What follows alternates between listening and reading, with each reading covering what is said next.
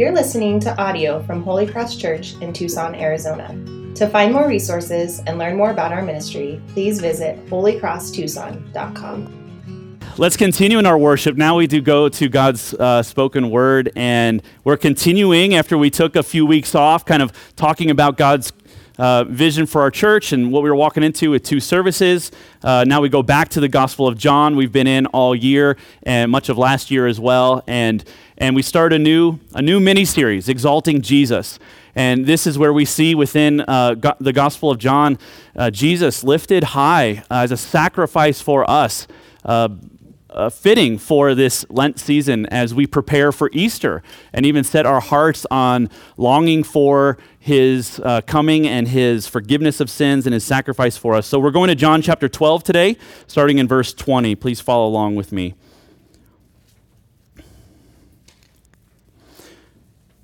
Now, among these who went up to worship at the feast were some Greeks. So these came to Philip who was from Bethsaida in Galilee, and asked him, Sir, we wish to see Jesus.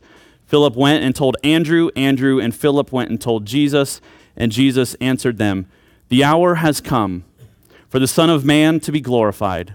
Truly, I, truly, truly, I say to you, unless a grain of wheat falls into the earth and dies, it remains alone. But if it dies, it bears much fruit.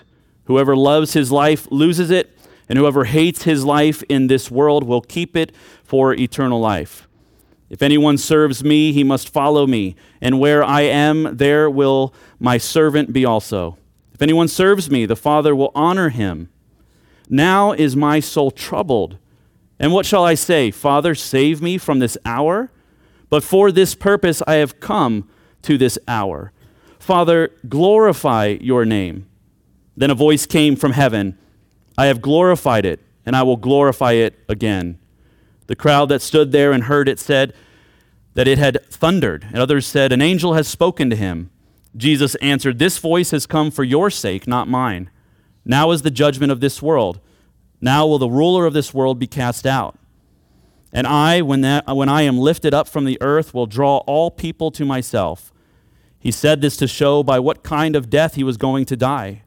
So the crowd answered him, we have heard from the law that the Christ remains forever. How can you say that the Son of Man must be lifted up? Who is this Son of Man? So Jesus said to them, The light is among you for a little while longer. Walk while you have the light, lest darkness overtake you. The one who walks in darkness does not know where he is going. While you have the light, believe in the light, so that you may become sons of light. Is God's word. Uh, we come to this pivotal point in the life of Jesus, in the story that uh, the Apostle John is telling for all of his readers. And in verse 23, we see this phrase that indicates the arrival of something that has been anticipated. It is the arrival of something that's only been foreshadowed and hinted at and talked about. In verse 23, Jesus says, The hour has come for the Son of Man to be glorified. And even as early as chapter 2, the first miracle recorded in, in Scripture by Jesus at the wedding of Cana, he was at a party, there was a great celebration, they run out of wine. His disciples and mother come to him and asking him for help, and he says, My hour has not yet come. And at this point, you're hearing this and you're thinking, what does that even mean? It doesn't make sense. And the, the readers of John's gospel wouldn't understand that kind of saying.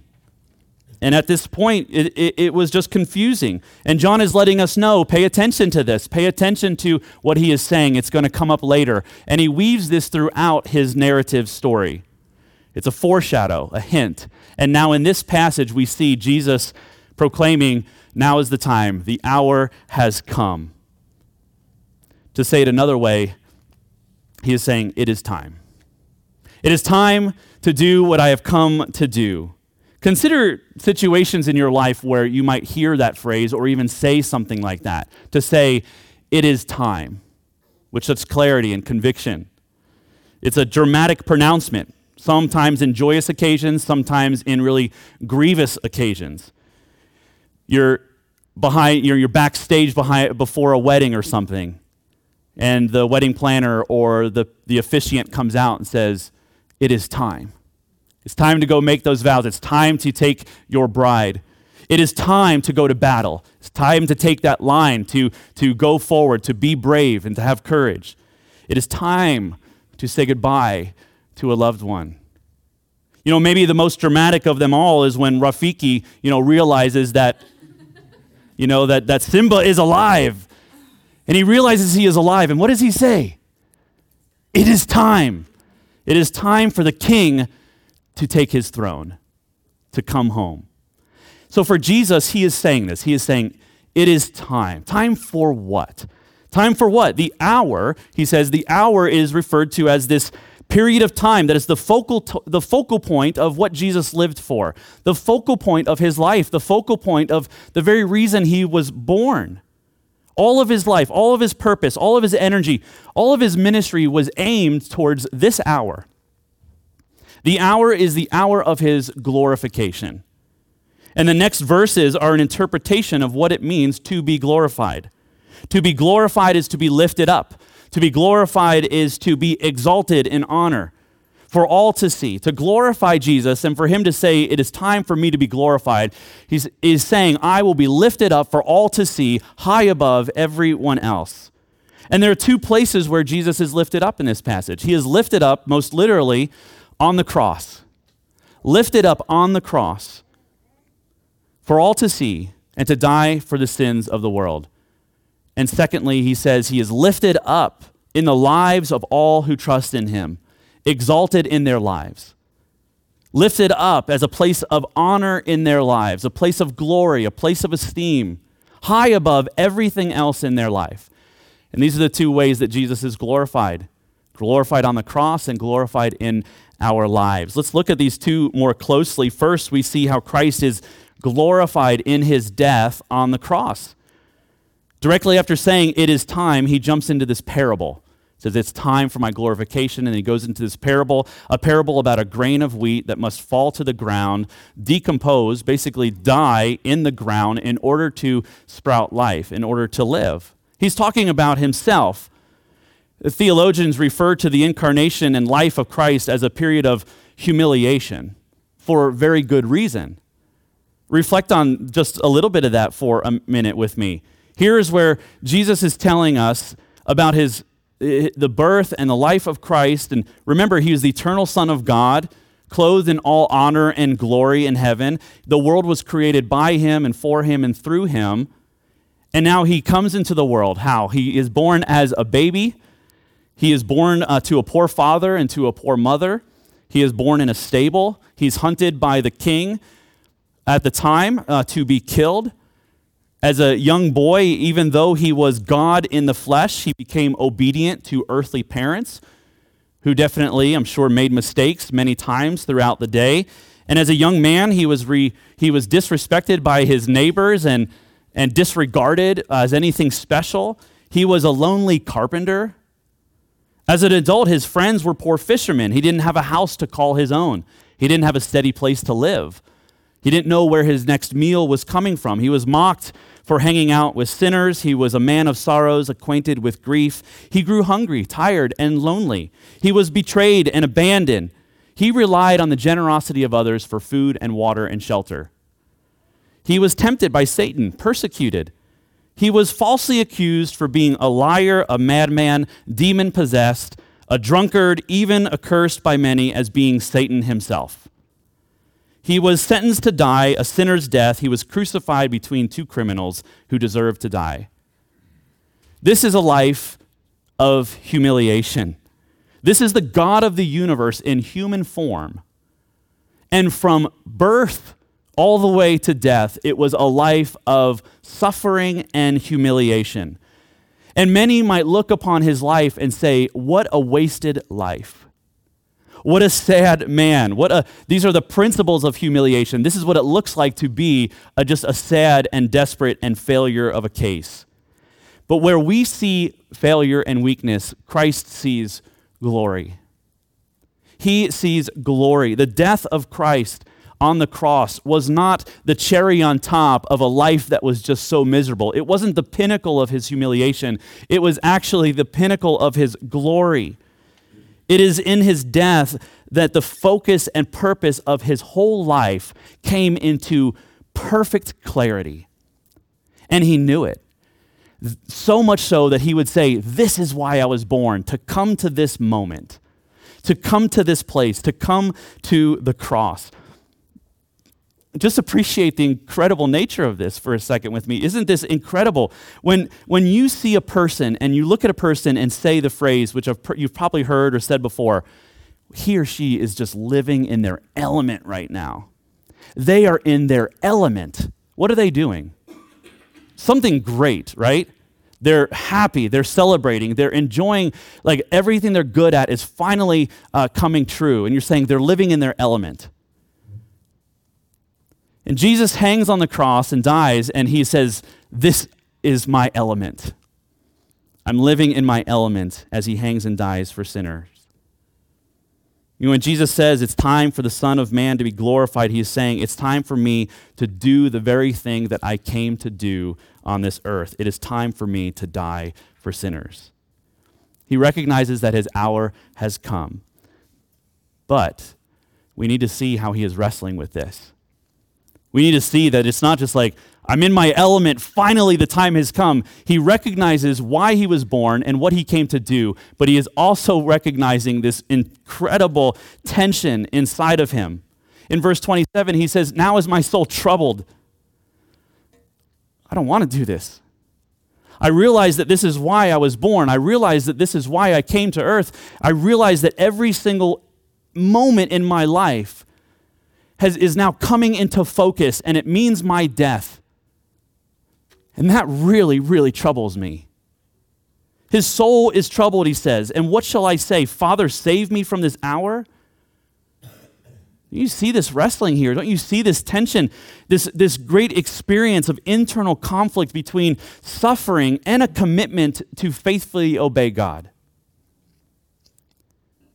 We, t- we struggle with that all the time, don't we? God, I know what you've called me to do, but I don't want to. I don't really want to do that. I don't want to lay that down. I don't want to lay down my comfort.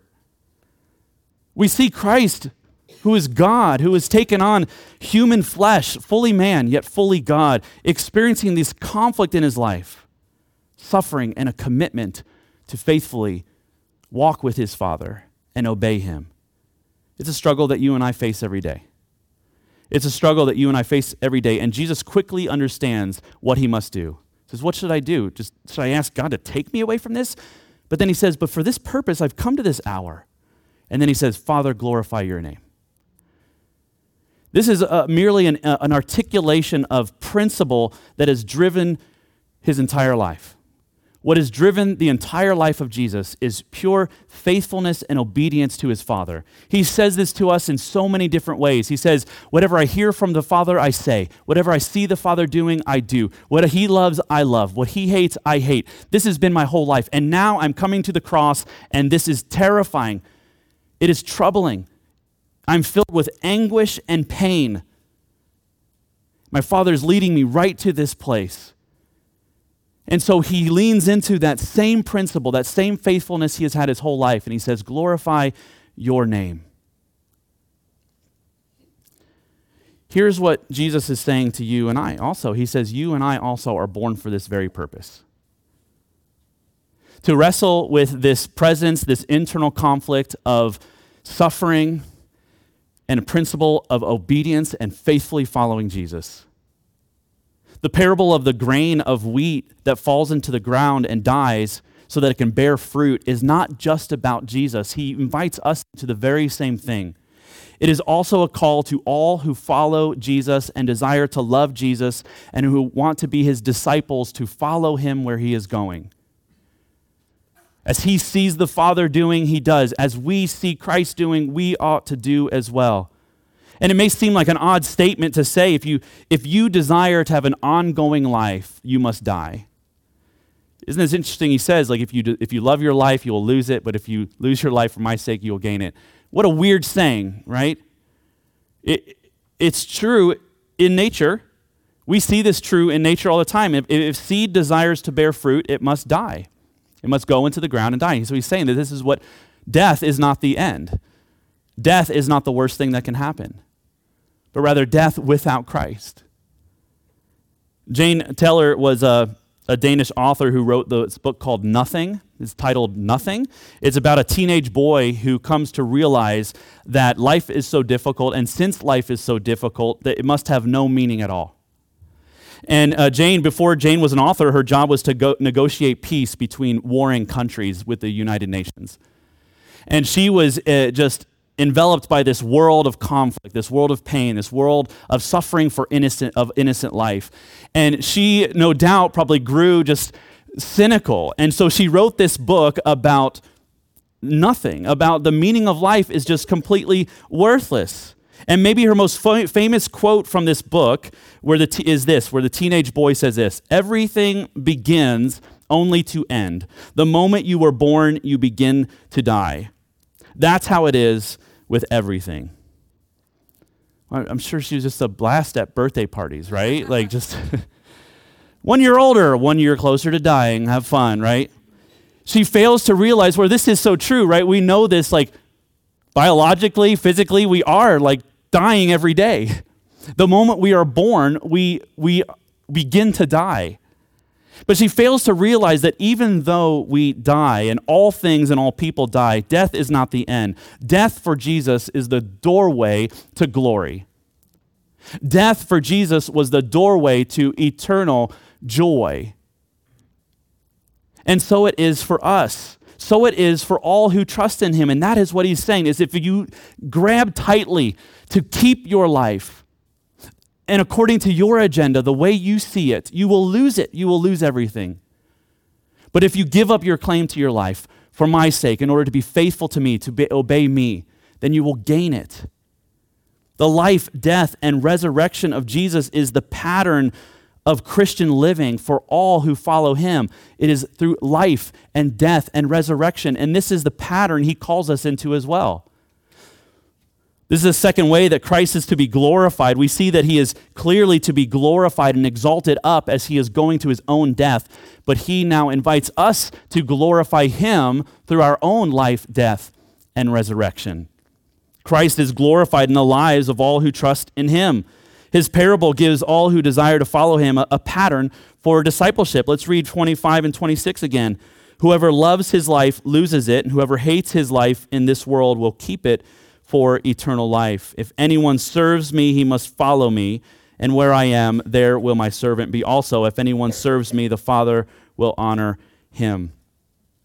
Right in this passage, we see this pattern that Jesus followed of life, death, and resurrection. Life, he is describing his connection to God. He's describing his life of connection in mind, body, and soul.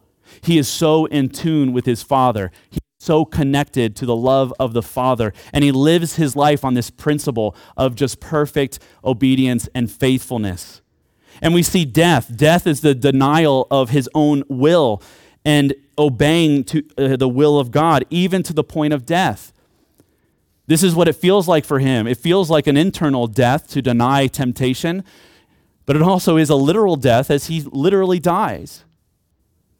He says, Not my will. He says, What should I say? Save me from this? What should I say? God, I want what I want, even if it's not what you want? How could I do that? Why would I disobey my Father who loves me? But instead, I surrender my will to your will. That's what he's saying. He says, Not my will, but your will. He says, Father, glorify your name. Be exalted in my life. And the resurrection, he says, the Father will honor us with new life, with new emotions, with new desires, with new minds, and with a new eternal destiny for all who follow him. This is this pattern of life, death, and resurrection. When Jesus calls us to hate our life, he's calling us to deny ourselves of the pleasures of sin so that we might find true life in him. To deny yourself of sinful pleasures is the very internal conflict that Jesus experienced throughout his life and when he went through the, to the cross suffering and obedience. It is suffering to experience temptation in this world and then to deny it. It is suffering to say, I want this, but God doesn't want this for me. It would be a lie to say, oh, that's easy. We can just follow Jesus, we can obey him. It is an agony at the deepest part of our heart to deny what we want when God says, I don't want this for you. It is suffering to say, God, not about what I want, but what you want for me. That's how I will live. And so we live in this internal conflict constantly of suffering to deny ourselves of the sin that we want and walking in faithfulness to what God has called us to. If anyone has ever told you that following Jesus would be easy, they were misleading you. they were lying to you. Maybe they didn't understand what it looks like to deny themselves. To hate your life, as Jesus says here, is to stop living your life as if the purpose of your life was for your own personal comfort as the main focus of your life. What you want, what you deserve, what makes you happy, what you feel entitled to. Another great story uh, in uh, culture of America is of mice and men. Maybe you've read it, read the book, watched the movies. Uh, Lennie was the brother of one of the main characters. He's a gentle man. He had become mentally disabled uh, through a traumatic brain injury, and this cause of this injury caused uh, incredible impairment to his control and judgment cognitively in his life. And he loved bunnies. And if you know the story, uh, you know how it goes. He liked bunnies so much, he loved to grab them and pet them and cuddle with them. And he loved them so much, he wanted to be, them to be happy. He loved them so much that they would crush under his strength. And anytime he would hold a bunny, it would basically end in their death. And the very things he loved, he lost because he held on to so tightly. And, and, and this, this reminds me of what thing, how it can happen in our own life. The things that we love so much, we hold on to so tightly. If we love our agenda for our life at the expense of God's agenda for our life, we will lose everything. Because the lust for our own happiness will suffocate our lives. Wanting our life the way we want it at the expense of how God wants it it will, we will lose it because it will suffocate under our own pride. It will suffocate but if we replace our love for self with a love for God, we gain it. And not just for this life, but for life forever, for life eternal. Hating this life alone is insufficient for lasting joy. You can't just say, okay, I'm just going to deny myself. I'm going to deny myself. I'm going to deny myself. We need to replace that denial of self with a love for God. And this is exactly what it means to exalt Jesus in our life. This is exactly what it means to glorify Him in our life is to replace a lust for self with a love for Him. In the beginning of this passage, some people came to meet Jesus. That's how it started. Some people came from this area, they, the Greeks came, and Jesus said, in essence, if you want to follow me, you must understand the paradox of life.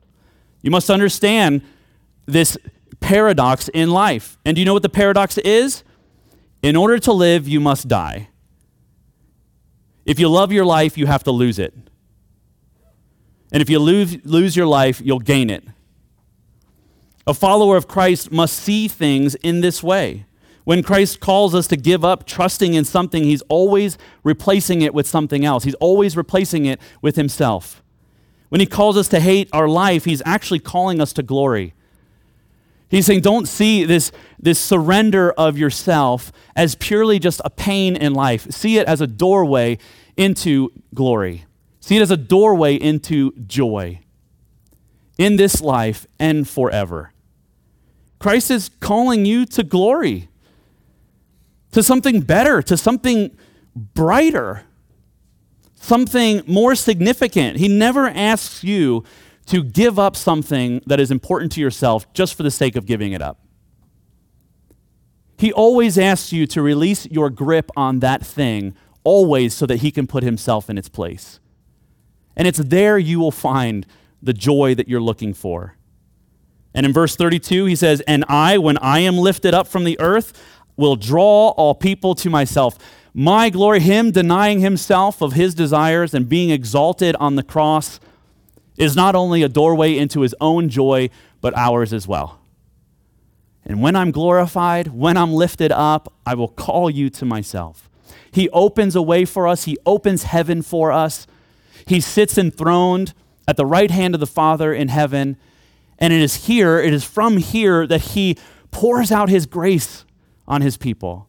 It is here he speaks to us through his word. It is, he, is from here he sends the Holy Spirit to come into our lives, to give us discernment and wisdom, to empower us to say no to sin and yes to him. Here's a visual and a real way that the humiliation of Christ is also glorifying to him. As he's lifted up, we see him high above the crowds, and the crowds are looking at him. He's dying, and they mock him and saying, What a failure of a life. You had a horrible life of poverty and suffering, and now it ends like this. What a shame. The only re- appropriate response is to recognize that, that we deserve to be him in his place. We deserve to be the one. As the crowds are looking up on the cross and seeing him dead, he says, Father, forgive them, for they know not what they do. See, they don't know that they're the ones that deserve to be here, but I'm the one dying in their place. His death on the cross for your sins was a plan made in heaven before you were born. Before you were born. And Christ wrestled with this tension. He wrestled with this tension of the pain and suffering that it would be for him for, an, for his whole life and then his ending in such agony. And he wrestles with the tension, and we need to wrestle with it as well. We need to wrestle with that tension of what it means to deny ourselves of the things that we want at the expense of following him. We need to wrestle with what he calls us to. We need to wrestle with his promise of what he says that he says, When I'm lifted up, so will you be as well. If you serve me, the Father will serve you. He will honor you. Look at the verse 28 again. Jesus, after wrestling with the horror of death and desire to be obedient to God, he says, Father, glorify your name. Father, it is time. God's voice beams down from heaven with a tender and loving response. Tender, loving, but also with great weight and power. He says, I have glorified it, and I will glorify it again. The Father's response is, I have not failed you. I will not fail you. In your most troubling hour in your entire existence, even though you knew this was the right thing to do, it is still the hard thing to do. It is here you have his assurance and affirmation I will not fail you. I will prove faithful. I will prove sufficient. I will prove trustworthy. In your most terrifying hour, your torture and your death, I will not fail you. Blessing always comes after obedience. Blessing always comes after obedience. We need to get on that other side of that temptation to be able to say, God, here is what I want, but here is what I choose. I choose you. I choose to follow you. And it is there the peace comes in. If we just wait to obey until we get peace, we may never obey. It is here that Jesus obeys, and this is where the thundering love of God is spoken to him again. You were created for this. You were created to follow Jesus. You were created to deny yourself. You were created to pick up your cross every day and follow Him, to look at the cross and to see not failure but glory. You were meant to wrestle. You were created to wrestle in this. But to always see in all things and in every way, it is not on your strength that you wrestle, but the strength and promise of God.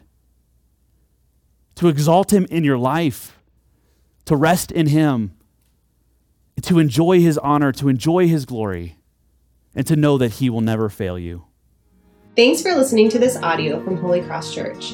Visit us at holycrosstucson.com to find more resources and connect with us.